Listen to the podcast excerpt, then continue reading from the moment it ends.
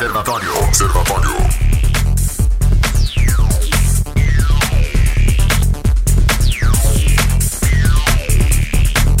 Muito boa tarde, está entrando no ar o Observatório aqui na sua 96 FM, a FM oficial de Goiás. Aqui Rogério Fernandes, nós vamos juntos até às 19 horas, trazendo notícia e informação para você através da frequência 96.3 FM. Hoje, quarta-feira, 18 de março de 2020, agora são 5 horas e 7 minutos. E o Observatório começando ao vivo para Anápolis, Goiânia, região metropolitana de Goiânia, em torno de Brasília. São mais de 85 cidades que alcança esse sinal limpinho, limpinho da 96 FM e também para todo o Brasil e o mundo através do aplicativo da 96 FM, através das plataformas digitais. Então, obrigado pela audiência, obrigado pela parceria, obrigado pela participação. Você que participa através do WhatsApp, DDD 62 994 34 2096. Ah, se você for participar, manda no áudio, mande mensagem de até um minuto, por favor, tá? Para o seu áudio poder ir, ir, ir para o ar na íntegra. E se for mandar mensagem escrita, você pode ficar à vontade para participar e mandar sua mensagem que o nosso produtor Weberwitch vai estar atento aqui para lhe, lhe, responder e colocar a sua mensagem no ar. Boa tarde, Weberwitch, nosso produtor, tudo bem? Olá, boa tarde a todos, Rogério, Guilherme. Estamos aqui para receber sua mensagem e atualizar todas as informações. Tá certo. Boa tarde, Guilherme Verano. Boa tarde, Rogério. Boa tarde, ouvintes, observadores. É como o Eber falou, a gente está aqui para interagir com você. Temos para isso duas horas de programa e contamos sempre com sua participação, que é fundamental para trocar ideias nesse momento complicado. Mas aos pouquinhos a gente vai vencendo, vai rompendo. Vamos chegar, é claro, com toda certeza, Demora um pouquinho, mas a gente vai chegar num lugar legal. Vou voltar onde a gente estava, claro. Você interage através do WhatsApp do DD62 994 34 2096 e nos ajuda a fazer o observatório que está começando agora. Observatório 96 FM. E agora chegando aqui para reforçar a bancada do Observatório, repórter Jonathan Cavalcante, jornalista e repórter Jonathan Cavalcante, jornalista aqui da, da, das emissoras da Fundação Frei João Batista Vogel, para nos ajudar também trazendo as atualizações locais uh, aqui no Observatório. Boa tarde, Jonathan Cavalcante. Boa tarde para você, Rogério. Boa tarde, Verano. Weberwitch para os ouvintes que nos acompanham aqui no Observatório. Então estamos até às 17 horas, a partir das 17 horas até às 19 com muitas informações aqui para você que nos acompanha. Tá certo. E se a voz foi familiar para você, o Jonathan é aquele que traz a ronda, né? A ronda policial assim sabe de manhã. Tudo é, sobre polícia. É, sabe tudo, tudo, tudo, né? É momento de assim de muita desinformação, muita gente falando uma coisa, falando outra. É, é, é informação é um, como se fosse um rastilho de pólvora, né, Verano? Quando, quando, quando vê foi, né? E não sabe da onde. E saiu uma, uma, uma, desinformação, uma fake news hoje, né? A respeito de que, Weberwitch? Isso. É, ontem, no programa de ontem, a gente a gente estava falando aqui sobre essa questão de desinformação. Sim. E na verdade, Rogério, foi no início da semana que até uma emissora daqui de Anápolis divulgou né, uma desinformação que em um colégio militar daqui de Anápolis uma, uma aluna estava com coronavírus. E eles falaram isso na emissora isso se propagou e o comandante, o coronel Edival Soares, o comandante lá do Colégio da Polícia Militar, Arlindo Costa, conversou com o nosso repórter né, aqui da Fundação Frei João Batista Vogel, o Evaristo Pereira, que ele desmentiu essa essa notícia, né, que na verdade não foi notícia, foi um desserviço. Vamos, vamos ouvir. Vamos ouvir aqui então o Coronel Edival Soares. Em relação ao Colégio Arlindo Costa, em relação às falas que foram colocadas aí nos WhatsApps da vida, nas redes sociais, a notícia que saiu é de que uma brincadeira que surgiu entre alunos, que nós temos aqui uma aluna que estava gripada já há, desde segunda-feira. Como nós tínhamos uma semana de provas e a gripe dela não era uma gripe assim que, que a impedia de, né? Porque tem algumas gripes que ó, a pessoa fica com febre, fica acamada, febre alta, essas coisas, e isso talvez impediria. E não era o caso, inclusive ela foi, na, a mãe levou ela no médico, foi medicada, foi constatado que é uma gripe, ela tinha um atestado que, que, que de uma semana. E na sexta-feira, os meninos brincando aqui na, na escola, ela acabou falando e comentando que a mãe dela chegou da França. E aí isso gerou já em função até da, do momento que estamos vivendo, das informações que estão circulando aí em toda a mídia, E isso gerou, inclusive, comentários. E aí surgiu isso, surgiu isso maldosamente, porque se não, falando, não, a pessoa é do colégio do Costa, a mãe, a menina, e aí os pais estão preocupados, queremos tranquilizar os pais. Nós já checamos ontem mesmo à noite, a mãe está bem, a filha, que, a nossa aluna que está aqui, também está, problema já, inclusive a, a gripe dela já está praticamente curada. Então não vejo mais motivo para que esse, essa notícia seja circulada. Tá aí a fala do comandante, né, é, do colégio é, militar. Agora, é, é, engraçado, né, Guilherme Verano, porque... Do coronel Edival. Isso, coronel Edival. Porque antes de ontem, na segunda-feira, quando o Jonathan, ou foi ontem que, que atualizou o primeiro caso? Foi, foi na segunda-feira. Na, na segunda-feira. Quando atualizamos aqui, eu lembro que até em off, Jonathan Cavalcante falava, olha, é, chegou uma informação para mim que o primeiro caso a pessoa mora em tal bairro. E a, e a vontade de dar essa informação é grande, mas é, tem que ter a responsabilidade, né? Porque senão você vai, solta a informação, ela não é checada e aí acontece é, um, um, pânico de forma desnecessária e, e aí?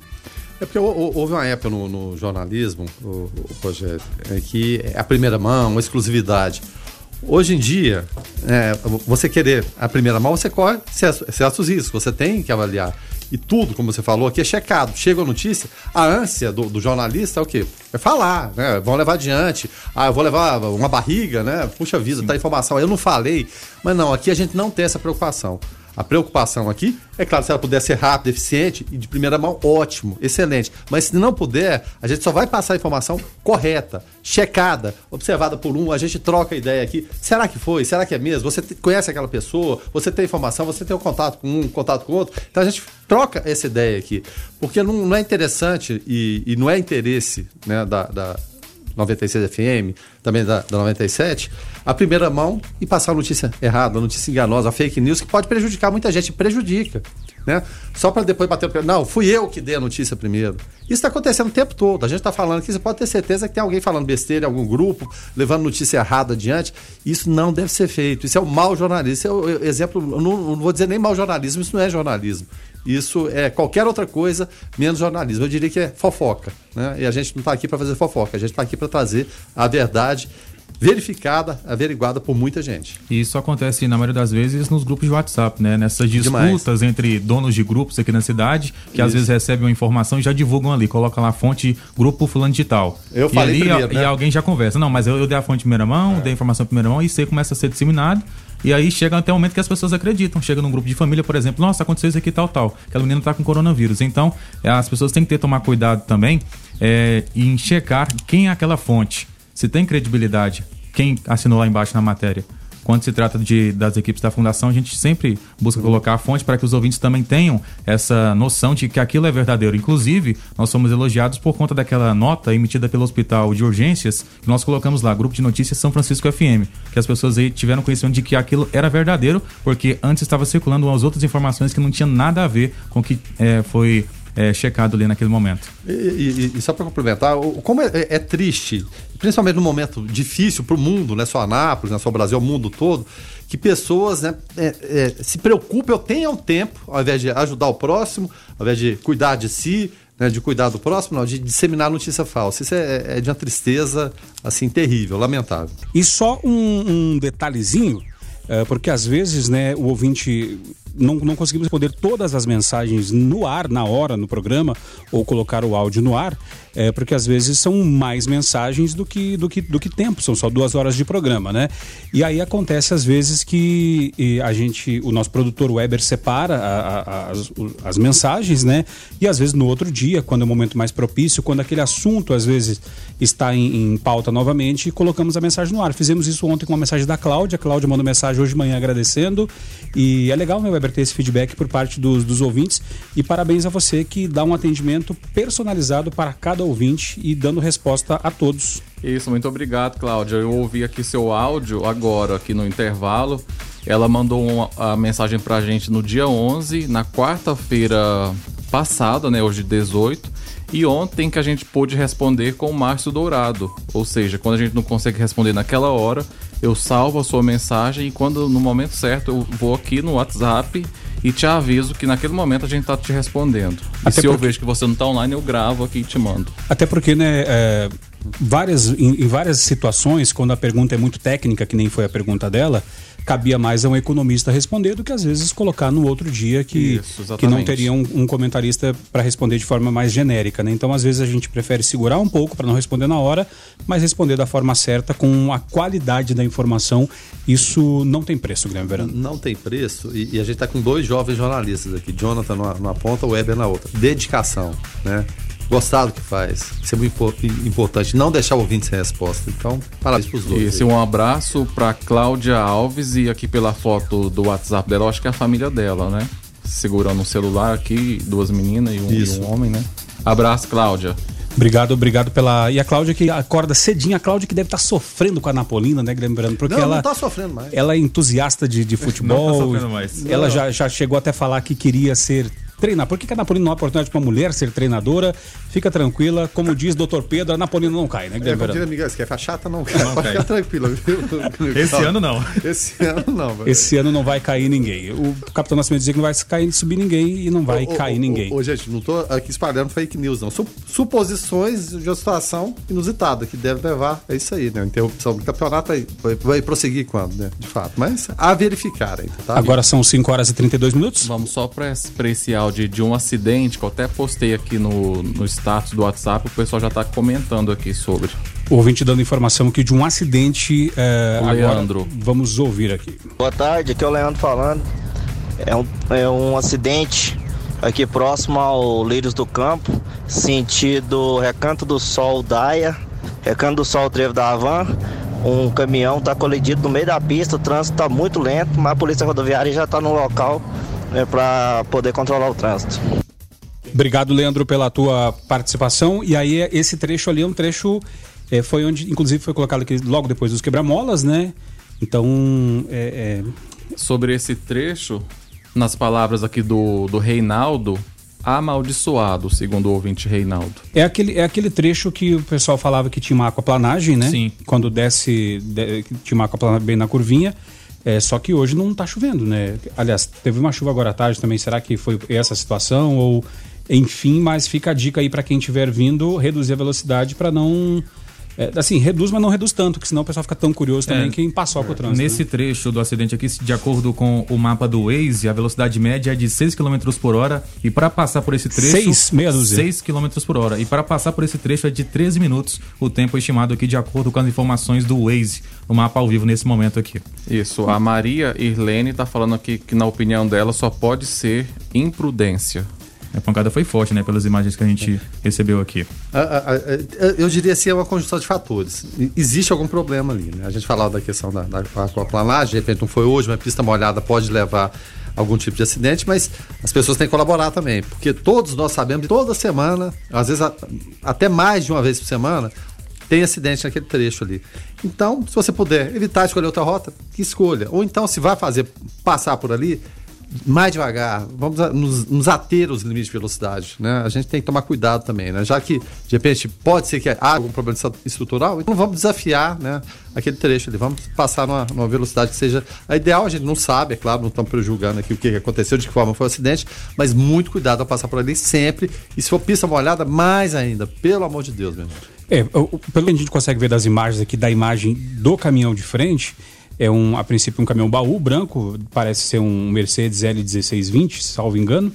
E para ele bater num outro veículo, o outro veículo tem que estar mais lento. Então, provavelmente, Sim. dois caminhões, né? Pelo que a gente é, consegue ver. Que mandaram aqui nos grupos também foram dois caminhões. Dois caminhões. Então, provavelmente, ele bateu na traseira de outro caminhão, né? É... O complicado é o seguinte, né, Verano? Pista dupla, pista asfalto lisinho, não, não é um lugar que tem buraco, né? É um local que tem uma sinalização boa, está bem sinalizado.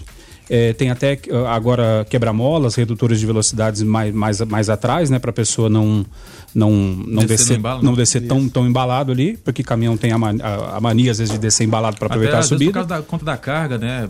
Pesa um pouco mais Justo. e desce mais rápido. Justamente, mas ali é, é realmente é, é complicado porque, enfim, vamos, vamos aguardar para ter mais mais informações, né? O Rafael Matias por aqui também trazendo a sua participação. Fala aí, Rafael. Agradeço a informação do acidente aí, tava indo pegar a estrada agora, justamente aqui no, no cruzamento aqui da Avenida Brasil com a Universitária. E devido à informação voltei e vou pegar aqui pelo Anápolis City, é, desviando do acidente do trânsito lento. E para evitar também mais, mais congestionamento. Isso aí, Rafael. Essa, essa é a ideia, né? Quem tiver a oportunidade de. Até quem tiver vindo de Jaraguá, for entrar ali, segue a Brasil, sai lá na frente, vira à esquerda ali na, por dentro da Santa Maria ali, né? E sai na.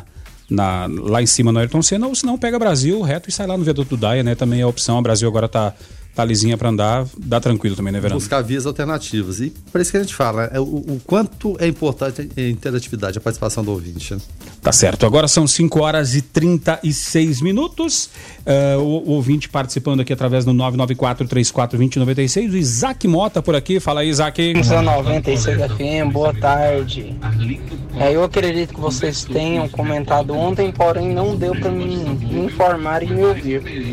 Eu gostaria de saber se vocês têm alguma informação sobre serviços básicos, água, energia, telefone, é, IPVA. Se o governo vai parar isso, não deixar de cobrar, né? Mas deixar se prolongar, depois parcelar, como que vai ficar? Obrigado, Isaac, pela tua participação. É, a princípio, o governo falou que ia ter um pacote de medidas, né, Verano, mas não não deixou ainda tão, tão, tão explícito o que, que vai ser, né? É, exatamente. Existe é, o, o, banco com o cliente, né, os boletos bancários com o cliente, a negociação cliente a cliente, mas a princípio, é claro, água, né, energia, os boletos comuns do dia a dia não tem nada suspenso, não, continua vencendo. Mas existe já, e a gente até trazia hoje cedo no, no, no foco, em relação à leste do Rio de Janeiro, sai tanta ruim, coisa ruim da leste, mas teve uma ideia boa, que foi exatamente isso aí, propor a, a suspensão, pelo menos temporária, algum, alguma maneira, né? Porque é claro que o dinheiro vai, vai faltar para algumas pessoas, né? Evidentemente. E também já a iniciativa de nível federal, né, do deputado José Medeiros, que é do Podemos, ele enviou um ofício ao presidente Jair Bolsonaro pedindo a suspensão da cobrança das contas de água, energia elétrica e gás de cozinha durante a pandemia do novo coronavírus, né? O, o, Necessidades básicas, né? É. Ele pede benefício para todas as famílias e também para as empresas privadas. Aí nas falas dele aqui, ó, caso não seja possível suspensão total, que seja ao menos suspensa a cobrança dos impostos sobre esse serviço de fornecimento, ao menos o adiamento da cobrança das contas sem corte do fornecimento e sem incidência de juros pelo atraso. Ele ponderou né, nesse documento enviado. E eu acredito até que, que vai prosperar, mas pelo menos por enquanto não. Mas a, a, até apelando para bom senso, e muitas vezes o bom senso não caminha junto com, com a lei, e, é claro, Enel, Saniago acho que até pela movimentação de pessoas que está restrita, poderiam segurar a mão mesmo sem, sem a lei, né? Segurar nesse momento, aguardar um pouquinho, sair um pouco da rotina, ter o bom senso, porque é o, é o momento que exige, acho que, sacrifício de todas as partes. Você cortar a luz de um, ou fornecimento de água de outro, imagina a água. Você tem que lavar as mãos agora. Imagina uma casa sem, sem água, ou a pessoa que é um pequeno comerciante, ou ambulante, não tem condições de pagar a conta. Então, acho que deveria imperar o bom senso. Claro, o governador Ronaldo Caiado também está pensando nisso aí, mas se viesse uma medida assim, de baixo para cima, de cima para baixo, né? Do governo federal para baixo, está interrompido, ótimo, mas pelo menos por enquanto não está. Com relação a outros boletos, é, Isaac, a Feiraban, né, é, que é a Federação Brasileira dos Bancos, e seus associados, elas é, é, emitiu uma nota, né, é, falando que para amenizar os efeitos da, negativos da pandemia no, no questão do emprego e renda, é, entendam-se que trata-se de um choque profundo e os cinco bancos maiores, né, diga-se Banco do Brasil, Bradesco, Caixa, Itaú, Unibanco e Santander, é, estão abertos e comprometidos em atender pedidos de prorrogação por 60 dias dos vencimentos de dívidas de clientes, de pessoas físicas e micro e pequenas empresas para os contratos vigentes em, em dia e limitados aos valores já utilizados. Né? Uh, um ouvinte entrou em contato com a gente dizendo que procurou hoje a Caixa Econômica Federal. Uh, a fila estava chegando quase lá no Ministério Público, onde trabalha uh, doutor professor Rodrigo Belmonte. Um abraço, professor Rodrigo. e estão limitando a entrada, né? são poucas pessoas entrando.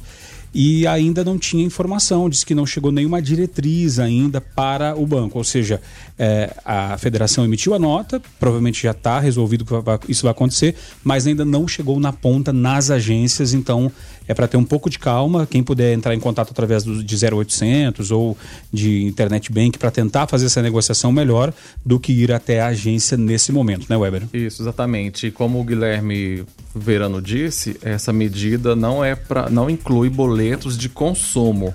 É, como o Rogério disse, né, nessa nota da Febraban, Provavelmente é, de financiamentos, né? Isso, exatamente. E essa prorrogação de dívidas, ela não é automática.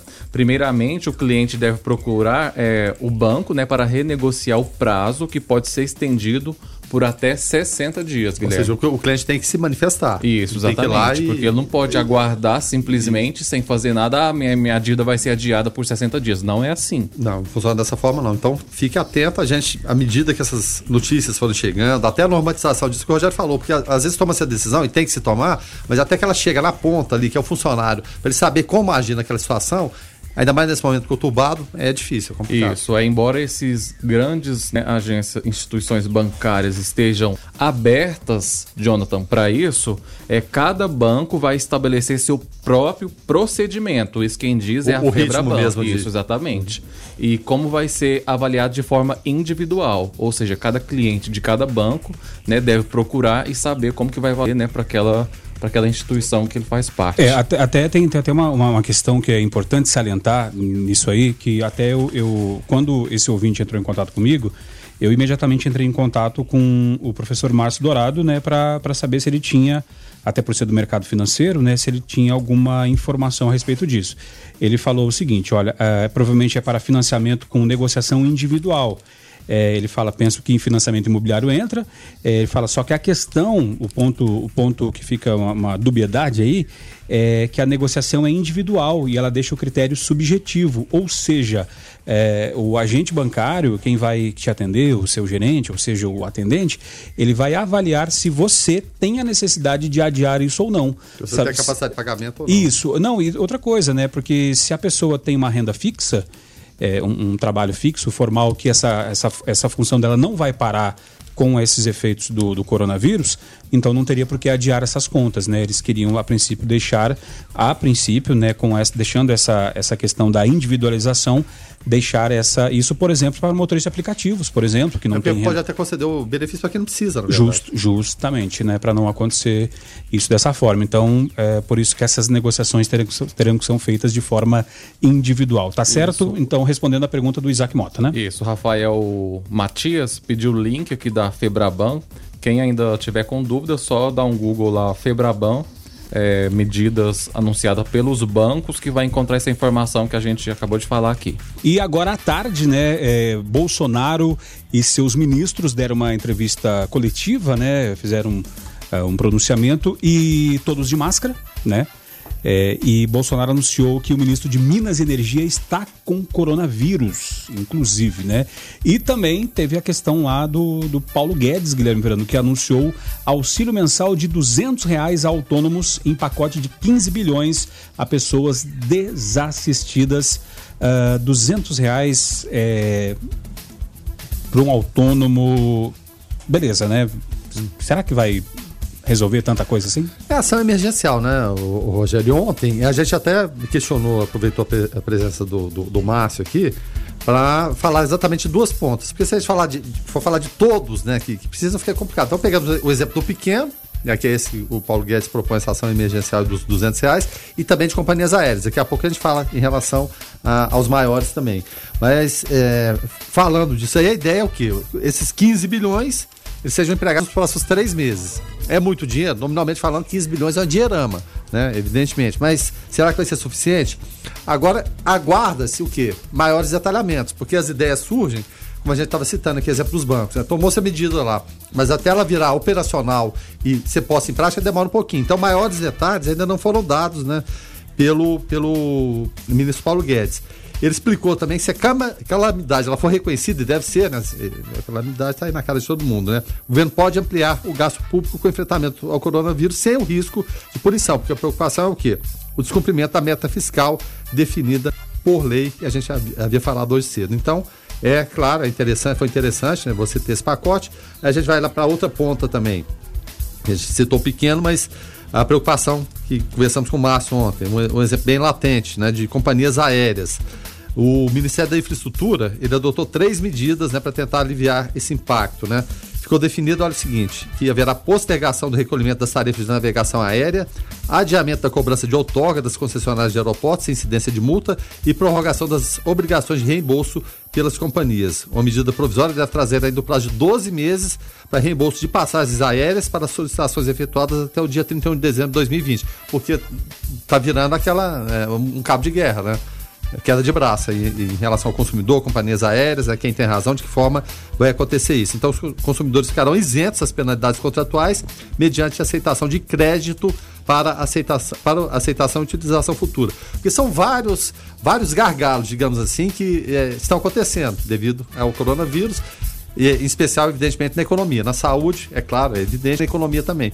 Então, é, é, é, bom, ou foi ótimo que acontecesse essa reunião hoje. Os ministros mais importantes de peso estavam todos lá, Sérgio Moro, Paulo Guedes, Mandetta também, que foi protagonista da, da, das falas e deveria ser, né, evidentemente é, para esclarecer essas situações. O que a gente queria, o que a gente vinha cobrando é exatamente isso. Né? A linha de frente, a tropa de choque, vamos colocar assim, ali para propor soluções para demandas que são urgentes. Agora, o, o, presidente, a princípio, poderia ter usado é, a coletiva para falar de mais ações sobre a questão do combate do coronavírus, que hoje é o que assombra a população brasileira e mundial. E durante o pronunciamento, Bolsonaro é, usou como se fosse para uh, pedir elogios ao seu governo. Né? Bolsonaro falou: olha, é, nós estamos ganhando de goleada é, e pediu que seu trabalho fosse exaltado, o seu trabalho da sua equipe, e falou que duvida que, duvida que alguém que viesse a, a viesse a lhe suceder, né, é, consiga montar uma equipe como ele montou e teve a coragem de não aceitar pressões de quem quer que seja para montar um time técnico. É, é o momento de, de dizer me elogie ou é o momento de mostrar com o trabalho é, que, que, que, vão ser feitas ações que vão de fato impactaram na vida do brasileiro?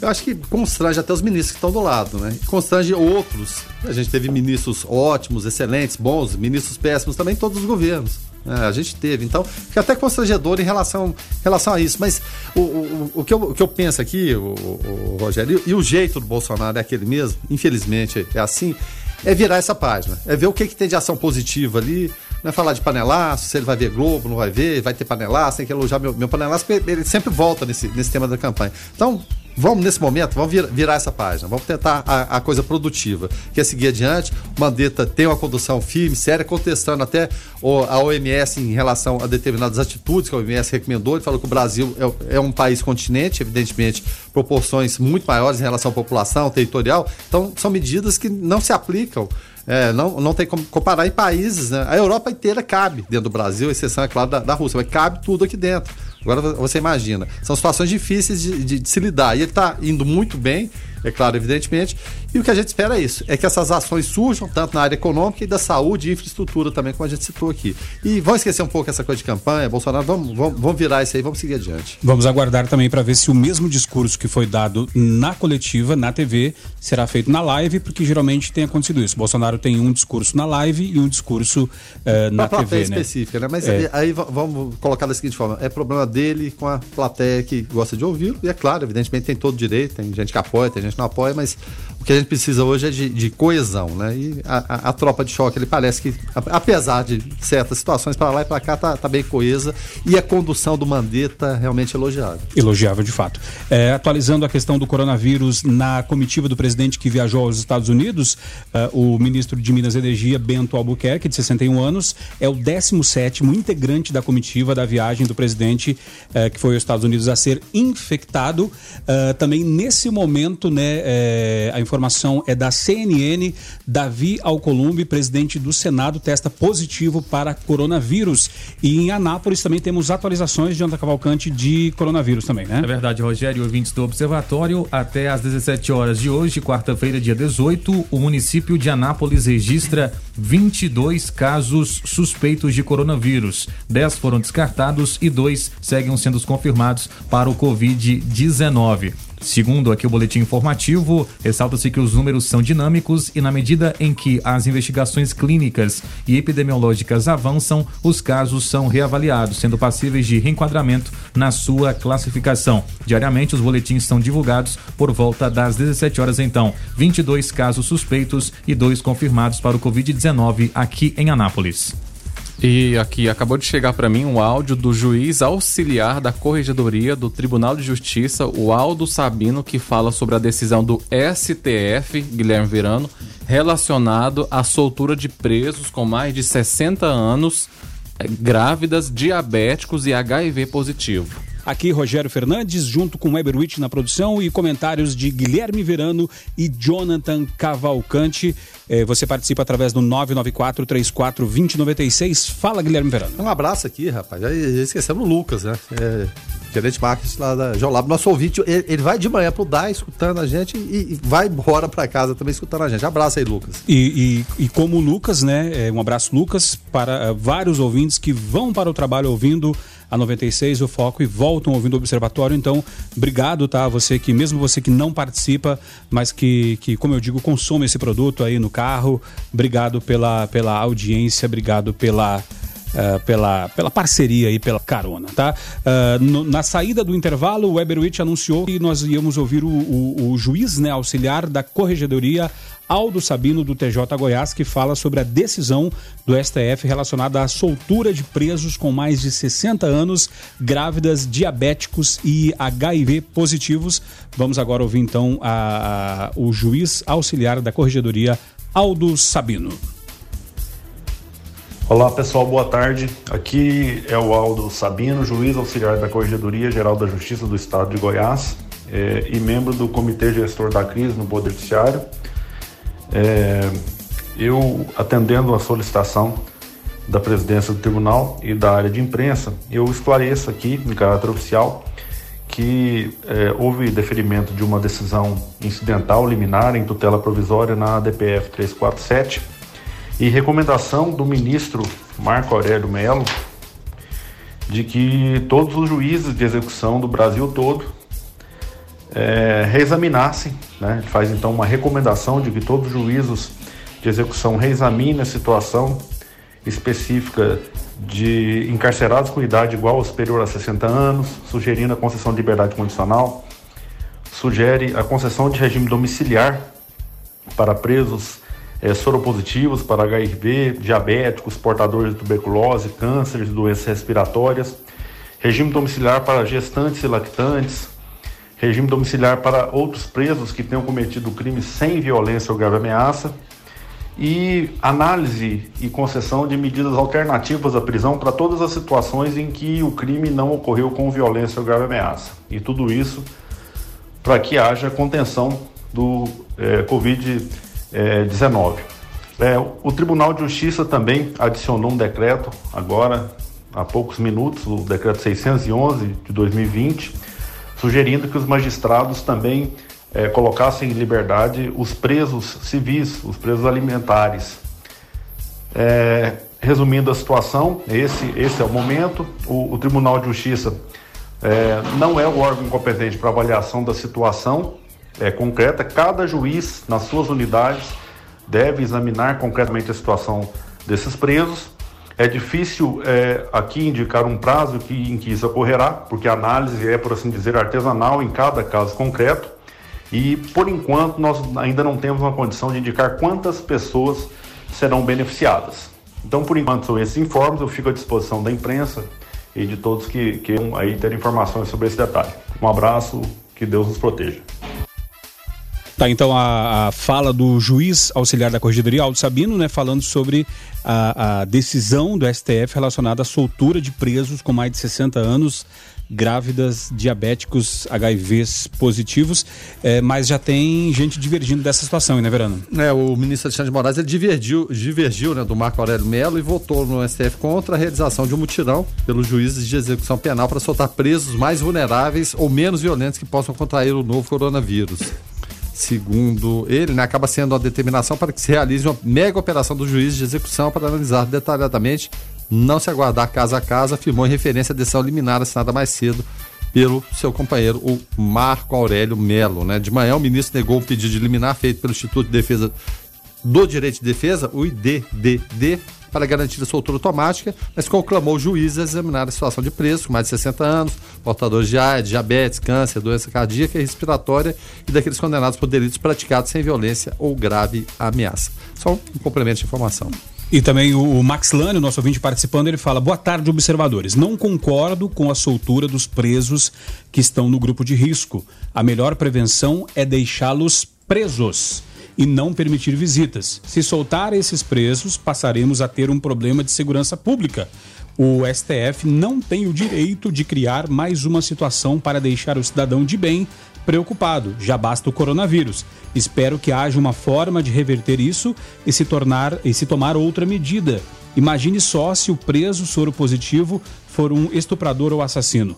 Sou mais o Bolsonaro falando besteira do que o STF falando bonitinho e prejudicando o cidadão de bem. Aqui a opinião do Max Lânio, nosso ouvinte. Agora, Rogério, vamos rodar um áudio aqui do nosso parceiro correspondente lá de Palmas, o Alessandro Lima, que traz a atualização. Ele é da Rádio Conexão 98.1 FM, que ele gravou um áudio atualizando sobre a situação de Palmas, um áudio exclusivo para o Observatório que a gente vai colocar no ar agora. Alessandro Lima. A Secretaria Estadual de Saúde confirmou o primeiro caso de infecção por coronavírus no Tocantins nesta quarta-feira 18. A informação inicialmente foi divulgada pela prefeita de Palmas, Cíntia Ribeiro do PSDB, em uma rede social e logo depois confirmada pelo secretário estadual de Saúde, Edgar Leão Tolini. A paciente é uma mulher de 42 anos, casada e com filhos. Ela chegou recentemente de um congresso em Fortaleza, no Ceará. A mulher não estava entre os casos suspeitos monitorados pela Secretaria de Estado de Saúde, mas se manteve em isolamento domiciliar e procurou a rede particular para realizar exame de confirmação após começar a apresentar sintomas. Ela, por conta própria, procurou um serviço e fez o diagnóstico. De acordo com a Secretaria Municipal de Saúde de Palmas, a mulher chegou em Palmas no dia 8 de março e iniciou os sintomas no dia 11, quando iniciou o isolamento domiciliar por conta própria. No dia 16, ela procurou um laboratório particular para a realização desse mesmo exame, onde teve a confirmação do contágio. O Tocantins tem atualmente 10 casos considerados suspeitos pelo Ministério da Saúde. Nesta quarta-feira, 18, a Secretaria de Estado da Saúde, SES, informou que um paciente de 75 anos testou negativo para o Covid-19. Ele estava internado em um hospital particular de Palmas após fazer um cruzeiro. Era um dos casos suspeitos no Tocantins que aguardavam resultados de exames. Duas jovens de Palmas que foram os primeiros casos considerados suspeitos no estado seguem aguardando o resultado dos exames. Amostras foram enviadas para fora do Tocantins, mas até agora não foram divulgados. Alessandro Lima, da Rádio 98,1 Conexão FM de Palmas, então tá aí a participação do Alessandro Lima, uh, trazendo atualizações a respeito da questão do coronavírus na cidade de Palmas e também tem mais atualização, Weber? Isso, exatamente, de Palmas. Agora nós vamos para Belo Horizonte com a repórter Nájila Rodrigues. As últimas informações levantadas em Belo Horizonte é que já são cinco pessoas contaminadas pelo coronavírus em BH, sendo 14 casos confirmados em Minas Gerais. Uma dessas pessoas é um homem de 34 anos, contaminado por meio de transmissão comunitária. A informação foi confirmada no boletim de epidemiologia divulgado nesta terça-feira pela Secretaria Estadual de Saúde de Minas Gerais. Sendo assim, a Prefeitura de Belo Horizonte decretou estado de emergência. Em entrevista com o médico infectologista Dr. Sidney, do Hospital Eduardo de Menezes, que é referência em doenças infectocontagiosas, mais informações. Repórter Nájila Rodrigues, direto de Belo Horizonte. Obrigado, então, Nájila Rodrigues, direto de Belo Horizonte, atualizando a questão do coronavírus por lá. E tem atualização com relação à, à treta que aconteceu na Belo Horizonte, né, Guilherme? É, exatamente. O prefeito de Belo Horizonte, Alexandre Calil, PSD, ex-presidente do Atlético Mineiro, do Clube Atlético Mineiro, ele foi ao Twitter criticar a postura do governador Romeu Zema, que é do Novo. E que é dono de rede de lojas, né? Isso, exatamente. Aqui está um, um do futebol, outro de rede de lojas, né? Palavras dele. Como o governo do estado recuou das providências que deveria tomar, anunciarei amanhã, ao meio-dia, novas medidas. O governador me ligou, já tínhamos combinado. Uma pena, preocupado com votos e não com vidas. Então a, gente fica vendo muita, mu- muita treta, né? Muita, muito detalhezinho e a população ficando para lá, né? Só para lembrar que na segunda-feira, dia 16, o governo de Minas encaminhou os servidores com mais de 60 anos, os com doenças crônicas e as gestantes para o teletrabalho. A partir da próxima segunda, a medida passa a valer para todos os servidores da cidade administrativa. Inclusive, nós falávamos de manhã, Guilherme Verano, a respeito, o, o Isaac Mota Magalhães perguntou eh, a respeito de como ficaria a questão dos boletos, né? Falamos que boletos de consumo, água e energia não entravam no bolo que a Febraban falou que vai eh, prorrogar por 60 dias. Falávamos da Alerj, a Assembleia Legislativa do Rio de Janeiro, que estava com um projeto de lei Foi, foi o para... primeiro, primeiro movimento desse sentido. Justamente, para não deixar que houvesse, houvesse o corte desses itens de primeira necessidade. E o Jonathan tem a atualização falando aqui de Goiás. Isso, Jonathan? É verdade, Rogério. A Defensoria Pública do Estado de Goiás enviou um ofício à Saneago e também para a Enel para tentar garantir que a população de todo o estado, incluindo Anápolis, tenha água e energia pelos próximos 15 dias. O objetivo é que durante a quarentena geral contra o coronavírus, as empresas não interrompam o fornecimento dos serviços para clientes que estejam com contas atrasadas. De acordo com o defensor público Tiago Bicalho, titular da Quinta Defensoria Pública Especializada de Atendimento Civil da capital, a iniciativa está ligada ao princípio da dignidade humana, uma vez que água e energia são essenciais. Grande parte da população goiana encontra-se em situação emergencial de confinamento, sobressaindo-se aqui o, o princípio da dignidade da pessoa humana, um dos fundamentos da República, disse o defensor público Tiago Bicalho. Tanto a Enel quanto a Saneago terão um prazo de 48 horas para dar resposta oficial à Defensoria Pública do Estado de Goiás. Então, a Defensoria quer a suspensão do corte de luz e água atrasadas durante a quarentena geral aqui no Estado. Bom senso, né, Guilherme Verano? Bom senso. E, e a, a gente está falando de duas empresas, uma que foi privatizada, que era a Cel, que se transformou em Enel, e todo mundo pensou, agora vai, a coisa vai se resolver. E a gente vê os tropeços que estão acontecendo no meio do caminho, e a Saniago, que recentemente renovou o contrato aqui é, com a Prefeitura de Anápolis. Então, até para boa imagem das empresas, não que, é, é, é claro, não, não, pagou em dia, ela aceitou o direito de, de suspender o fornecimento. Mas até para boa imagem e para, principalmente, o bom senso e a solidariedade, eu tenho certeza absoluta que isso aí vai se efetivar. E aguardamos né, que os deputados que elegemos no pleito passado façam pressão, pressão. E, e, façam pressão e, e, façam o seu papel junto à população, que é isso que a população espera. Né? Trouxemos a recém a informação que Davi Alcolumbre, presidente do Senado, testou positivo para coronavírus. E quem assume, Guilherme Verano, nesse caso? É o primeiro vice-presidente, que é o Antônio Anastasia. Tá? Do é PSDB de Minas, né? É, e ele vai assumir, é do PSD. PSD. Tá? Isso, ele é o primeiro vice-presidente, assume interinamente o comando da casa e até o final da semana deve se definir também pelo plenário virtual. Eu acho que mesmo o Alcolumbre está em casa, se não estiver indisposto, ele vai poder participar. Eu não sei se. É uma situação excepcional, né? Eu, que eu me lembro é a primeira vez que acontece, se ele vai ser o comandante ou vai ser a Anastasia. Em, em relação também ainda à coletiva né, de, de Jair Bolsonaro, é, onde estavam todos os ministros lá, né? Os que não estão com coronavírus, né? Porque dentre os que estão, nós falávamos do, do, do ministro de Minas e Energia, o uh, Bento Albuquerque, e também hoje, né, Guilherme Verano, um, um, cidadão que está num grupo, dentro do grupo de risco, uh, o, o, Augusto Heleno, né? Do Gabinete de Segurança Institucional, também testou positivo para coronavírus. É, exatamente. E, como você falou, né, no grupo de risco, já, já tem certa idade, e é figura importantíssima. Foi até muito elogiado hoje na coletiva, digamos assim, do, do presidente Jair Bolsonaro com seus principais ministros, como é, elo de ligação né, entre várias pastas. Porque a gente, atrito tem. Fez né? o que o Onyx não conseguiu fazer na é, Casa Civil. O atrito tem no dia a dia ali, evidentemente. Né? E ele, seu general, seu experiente, seu mais velho da, da turma, digamos assim, foi elogiado pelo Mandetta. É da turma do deixa Bolsonaro. disso, né? Não deixa de. É, exatamente. É experiência, né? Sim. E servir de, de, canal de interlocução, e é claro, a gente deseja todas as melhoras aí pro, pro general, né? Que é uma figura importante nesse contexto conturbado, porque é uma experiência. Nada como experiência, né, o, o Rogério, para dar, né?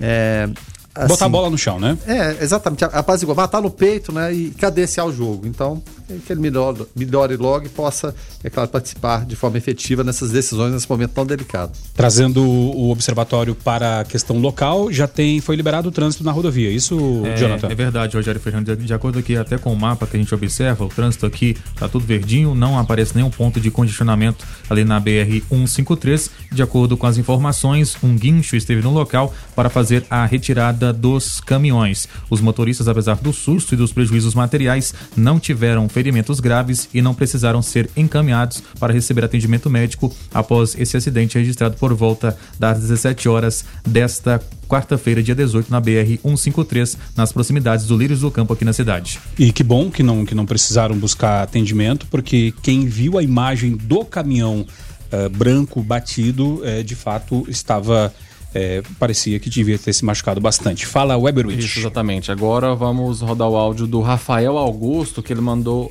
é, uma dúvida pra gente. Vamos ouvir. Fala, Rafael. Cara, quero confirmar a informação para mim, se possível, vocês aí. É, hoje, meus fornecedores de um evento que eu ia fazer, um casamento em abril, falou que a prefeitura vai divulgar hoje a extensão do prazo de 15 dias para 30 dias de suspensão de eventos e etc. É, procede essa informação? Jonathan Cavalcante tem mais informação sobre isso? Então, até o momento, o prazo continua com o de 15 dias, mas existe sim, de acordo com, com o que foi passado pelo prefeito Roberto Naves, a possibilidade de que esse prazo possa aumentar para 30 dias, mas ainda não foi definido oficialmente pelo município, até porque isso vai ser levado em consideração por conta dos números de coronavírus de pessoas contaminadas aqui na cidade. Se caso isso aumentar, existe sim a possibilidade do prazo aumentar aqui na cidade. E tem também a participação da Priscila Neri, é, participando aqui no Observatório. Fala aí, Priscila. Boa tarde, pessoal. Meu nome é Priscila, eu falo aqui de Anápolis. Eu queria saber se a cidade também está criando algum, algum meio em relação a gestantes. É, Anápolis hoje o único local que tem emergência obstétrica é na Santa Casa de Misericórdia, que já é um local superlotado. O que, que o prefeito vai tomar de ação para a proteção dessas gestantes, visto que ainda não se sabe qual que é a sequela que isso pode deixar no bebê. Sabe-se que se a, se a gestante pegar, ela vai passar para o bebê. E qual que é a sequela depois disso? Como é que vai ser? É, eu gostaria muito que esse assunto de gestante fosse levantado. Obrigado, Priscila, pela tua participação aqui no 994-34-2096. Isso, exatamente. A Priscila enviou essa, esse áudio ontem. É, eu tentei trazer essa resposta ontem, mas não foi possível. Eu fui atrás da assessora de saúde aqui de Anápolis e mandei o áudio. Ela encaminhou uma nota pra gente, que o Rogério vai ler ela aqui em parte. Eu vou encaminhar ela aqui na íntegra sobre essa questão de gestantes, Rogério. Tá certo. Então a nota fala o seguinte: ó, as gestantes continuam a ser atendidas nas unidades que já fazem o pré-natal, bem como na unidade de saúde da mulher. Para a prevenção, controle e contenção do coronavírus, a Prefeitura de Anápolis criou as unidades de referência do coronavírus, estruturadas nos postos de saúde do Parque Iracema, Vila União, Recanto do Sol, São José, Jardim Petrópolis e bairro de Lourdes uh, e que começam a funcionar nesta quarta-feira, uh, dia 18, né? De forma exclusiva para pacientes com sintomas gripais.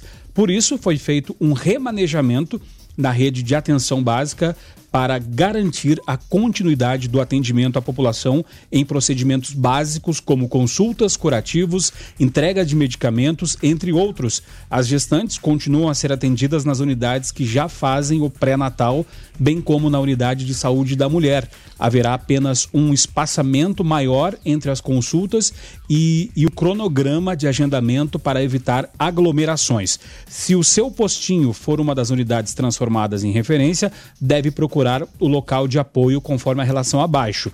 O atendimento por prestadores de serviço na área de obstetrícia, né, como maternidade Doutora Adalberto uh, Pereira, baixo risco, Santa Casa de Misericórdia, alto risco, também continua. Lembrando que a agenda é feita uh, por essas unidades. E aí fala aqui dos locais de apoio às unidades de referência do coronavírus, que é Parque Iracema, Jardim Guana, uh, também bairro Bandeiras, Jardim Guanabara, Adriana Parque, Anexo Itati, Jardim Alexandrina, Recanto do Sol, uh, Parque dos Pirineus, Vila Santa Isabel, São Carlos, bairro de Lourdes, Filóstro, bairro Santo Antônio, Jardim Alvorada, Santa Maria de Nazaré, São José, enfim, a cidade inteira onde tem unidades, né? Elas vão, elas vão estar como, é, como locais de apoio às unidades de referência para o coronavírus. Então, Isso. vai ter uma perto de você, com certeza. Isso, exatamente. O Guilherme Verano tem uma atualização. Qual é o nome do ouvinte? A ouvinte é a Priscila. Ô, Priscila. Priscila. A gente tem uma atualização aqui porque você falou aí da, da questão da de. preocupação, né? Com a da, criança. da preocupação com as mães grávidas, né? Teve um estudo publicado nessa segunda-feira, dia 16, e outro anterior, um pouquinho, na sexta-feira, dia 13, relatando casos de mães grávidas que pegaram o novo coronavírus em Wuhan, na China, e não passaram a doença para os bebês. Né? O artigo mais recente, ele foi publicado e trouxe a análise de quatro mães que estavam infectadas pelo vírus e que deram à luz em um hospital da cidade chinesa. De acordo com o artigo dos pesquisadores, nenhum dos bebês desenvolveu sintomas da Covid-19, como febre ou tosse, embora eles tenham sido isolados em unidade de terapia intensiva e tenham sido alimentados com fórmula. Três dos quatro recém-nascidos fizeram o teste para o coronavírus, o resultado foi negativo. Uma das mães não autorizou que o exame fosse feito. E apesar desses artigos, no sábado foi divulgado pelo jornal britânico The Guardian que um bebê em Londres testou positivo para a doença. Só que os médicos ainda não sabem dizer se a criança foi contaminada durante a gestação ou no parto mas é a última informação, informação aqui de fonte confiável, tá bom? E nós, e, obrigado, Guilherme Verano, e nós falando a respeito de saúde local, hoje no Foco 96, uma ouvinte que ela não quis se identificar, uh, falou a respeito de uma denúncia, né, que estariam pessoas não usando máscaras no Hospital Municipal, isso, Weber? Isso, exatamente. Ela mandou a seguinte mensagem, gostaria de deixar uma reclamação quanto ao falso preparo ao enfrentamento do coronavírus trabalham em uma unidade da prefeitura e não tem máscaras para os funcionários. Quem quiser tem que levar de casa. Trabalhamos o plantão todo sem máscara. Essa é a linda realidade de saúde aqui em Anápolis.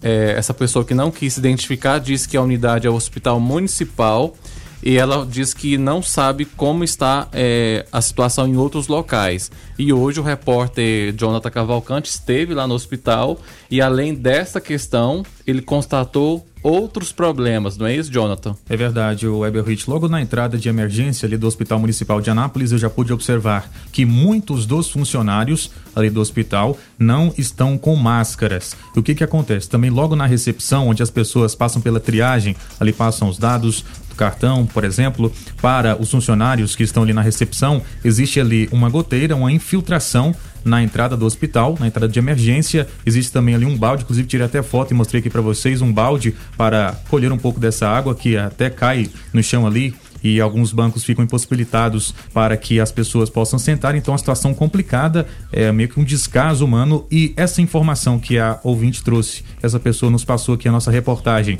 que muitos dos funcionários não estão com máscaras, procede sim, alguns sim, eu pude observar alguns com máscaras dentro do hospital, alguns saindo, inclusive, mas não todos, principalmente as pessoas que recebem diretamente a população para os atendimentos no Hospital Municipal aqui de Anápolis. Isso, agora constatada essa questão, nós vamos atrás da, da assessoria da saúde para pedir uma nota sobre essa questão, né? Porque se o processo fosse inverso, certamente iriam negar a situação, porque, é claro, é institucional, dependendo da situação, não, não vai assumir uma questão, mas é, isso foi constatado pelo nosso repórter e agora possivelmente a gente já traz uma, um posicionamento da prefeitura no programa de amanhã. É, Weberwitch, temos mais informações, é, nossos correspondentes, parceiros, trazendo informações de Belo Horizonte, isso? Isso, exatamente. Há pouco a gente trouxe uma participação da repórter Nájila Rodrigues e agora um, é o médico infectologista de lá também, de Belo Horizonte, ele traz a atualização daquela hora que a gente trouxe para agora, já houve uma atualização de lá, vamos ouvir. O médico infectologista, então, Sidney, direto de Belo Horizonte. Olá, ouvintes.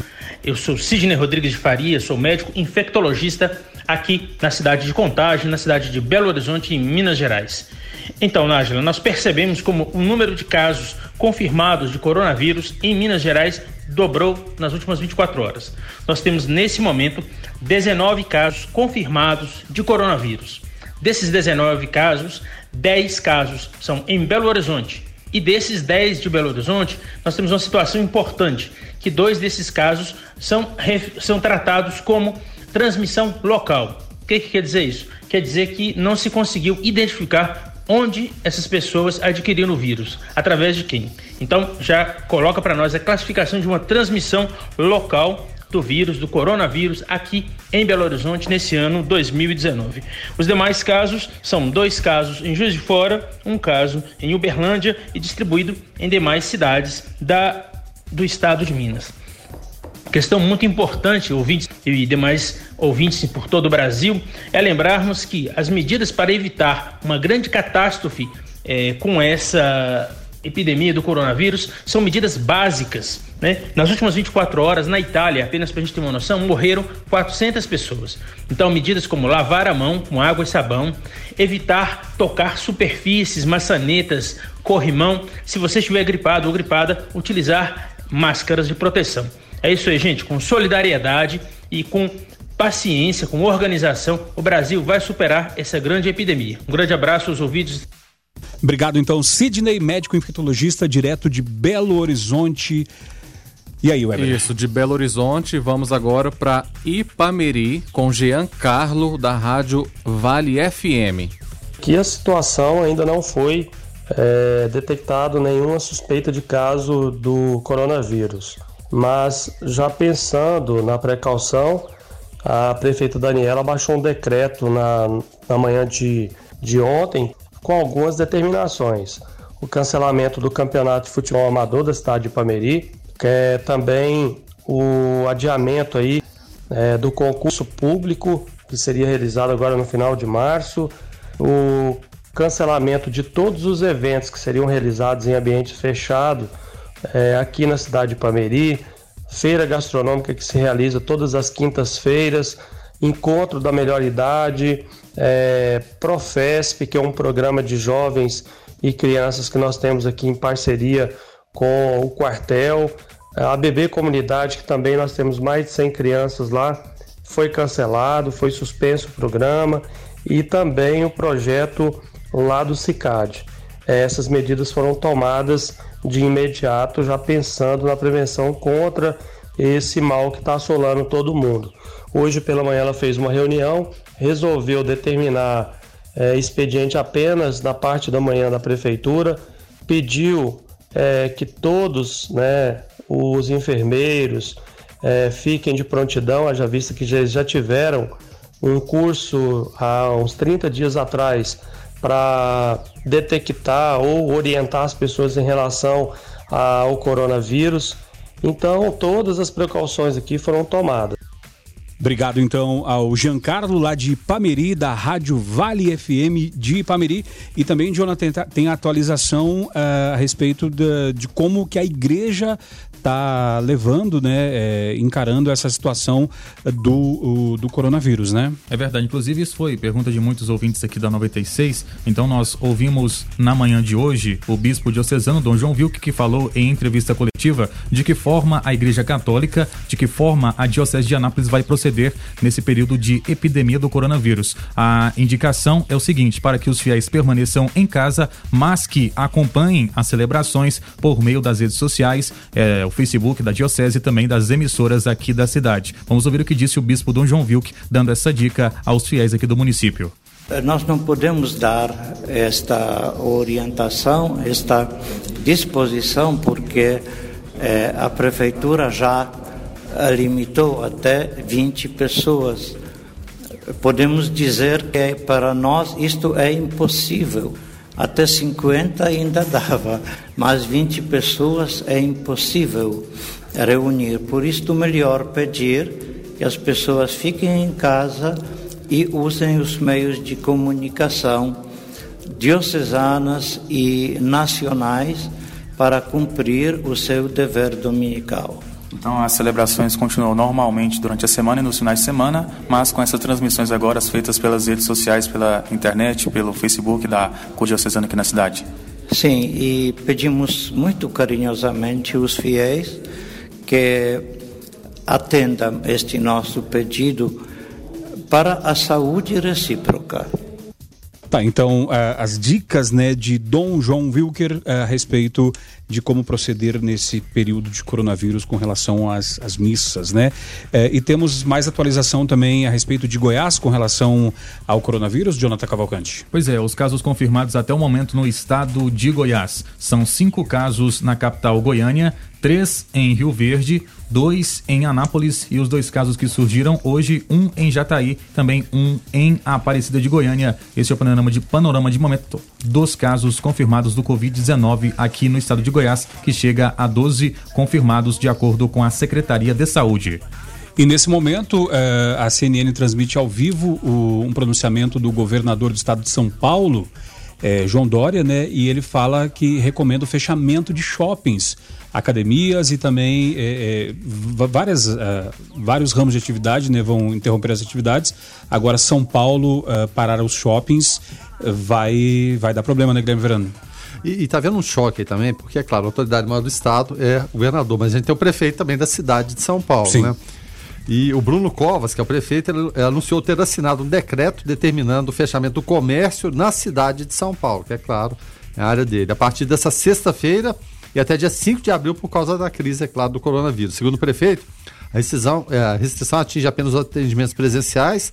As lojas poderão continuar vendendo produtos por telefone ou online, de acordo com Covas, padarias, farmácias, restaurantes, lanchonetes, supermercados, postos de gasolina e feiras livres não serão fechados e terão autorização de funcionamento durante o período de vigor do decreto. Para continuar funcionando, porém, os restaurantes da cidade terão que obedecer a distância mínima de um metro entre suas mesas, né? além de intensificar ações de limpeza, disponibilizar álcool gel, informações sobre a Covid-19. O que a gente percebe muito é claro, todos os municípios tomando, tomando suas providências, os estados também, mas dependendo da análise de, de cada prefeito, de cada comandante local. Né? Em determinados, determinados municípios, um, estabelecimento fecha, outro não fecha, dependendo de cada um. Né? E tá a fala aí agora do, do prefeito é, do Bruno Covas e também do governador João Dória. E o Jonathan Cavalcante tem também é, complementando a informação com relação ao coronavírus local? Isso? É, é as principais cidades turísticas aqui de Goiás, Caldas Novas e Pirinópolis, fecham clubes, cachoeiras e comércio devido ao coronavírus. As medidas seguem diretrizes de decreto do governo de Goiás que suspende funcionamento de locais como comércio, restaurantes e bares, tudo isso para evitar a aglomeração de pessoas. Então, Caldas Novas, Pirinópolis e as outras cidades turísticas do estado estarão fechadas nesse período da epidemia do Covid-19. Questão de bom senso, o, a questão econômica não pode ficar acima da, da questão sanitária, né, Guilherme Verano? Não, nunca, nunca. E interesses partidários também. Tem até, até, até notinha, mas não vai dar tempo nem de debater hoje, que proposta de senadores e alguns deputados é o seguinte: vamos ver se são de fato generosos e parceiros da população seria usar o dinheiro do fundo eleitoral no combate ao coronavírus. Será que eles vão ser generosos a esse ponto? Ah, Vai ser ver, né? cortar na carne, né? Cortar na carne, cerca de 2 bilhões de reais, né? Que financiariam as campanhas dos candidatos às eleições municipais de outubro. E ontem é, houve registro de panelaço contra quem? Bolsonaro. E hoje está previsto novamente esse ato que está sendo chamado de janelas contra Bolsonaro, que deve acontecer hoje, quarta-feira, às 20h30. E no Twitter, agora em segundo lugar, olha só, hashtag panelaço contra quem? A esquerda. A é. esquerda. Mas, a, esquerda, panela, né? mas a esquerda, a esquerda está fazendo o que no governo? É, é, enfim, e né? antes, antes de a gente encerrar, o, o Jonathan estava falando sobre, é, sobre as, as medidas na igreja e é bom a gente reforçar que nossos fiéis, né, podem acompanhar as missas aqui na daqui da fundação, isso, né? na, pelas emissoras da Fundação Frei João Batista Vogel, né, a nossa parceira aqui, a Rádio São Francisco, São Francisco 97, isso, 97.7, de segunda a sábado às 18 horas e domingo 7 horas da manhã. 7 horas da manhã na São Francisco e aqui na 96 acontece no domingo às 8 e meia a missa ao vivo direto ali da Igreja Imaculada Conceição nas, na, na, Santa Maria de Nazaré, né? Tem uma participação aqui do Gabriel, né? Do Gabriel do Uber. Vamos rodar aqui a participação do Gabriel. Fala aí, Gabriel. Boa noite, galera do Foco 96 aí. Gabriel do Uber aqui. É, me tira uma dúvida. Uns falam que é para usar máscara, outros falam que não é para usar máscara. Qual que é o certo? Usar ou não usar quem não tem o Covid-19 aí?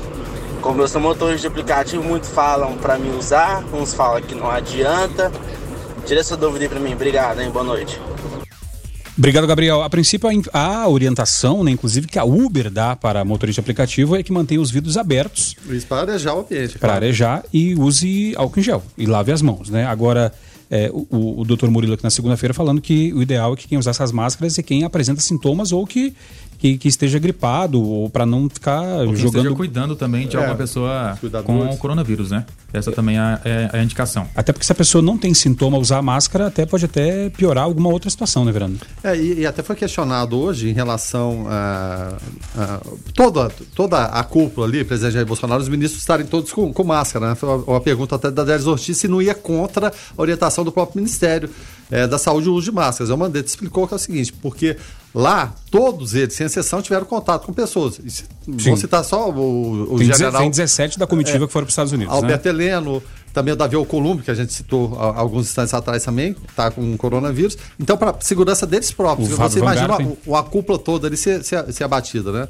Então, é, é, é, essa recomendação do dia a dia para o cidadão não, não, precisa de fato. A gente vê muita gente pagando caro e gastando às vezes até um dinheiro que não tem, seja com álcool gel, que a água e sabão ele tem o mesmíssimo efeito, o álcool gel evidentemente é mais prático. É um Mas reforço, a... né? O, o álcool gel é, é um reforço. É um reforço, exatamente. Ele é prático, ao alcance, lavar Sim. as mãos, às vezes é demorado, você não tem tanto aquele acesso.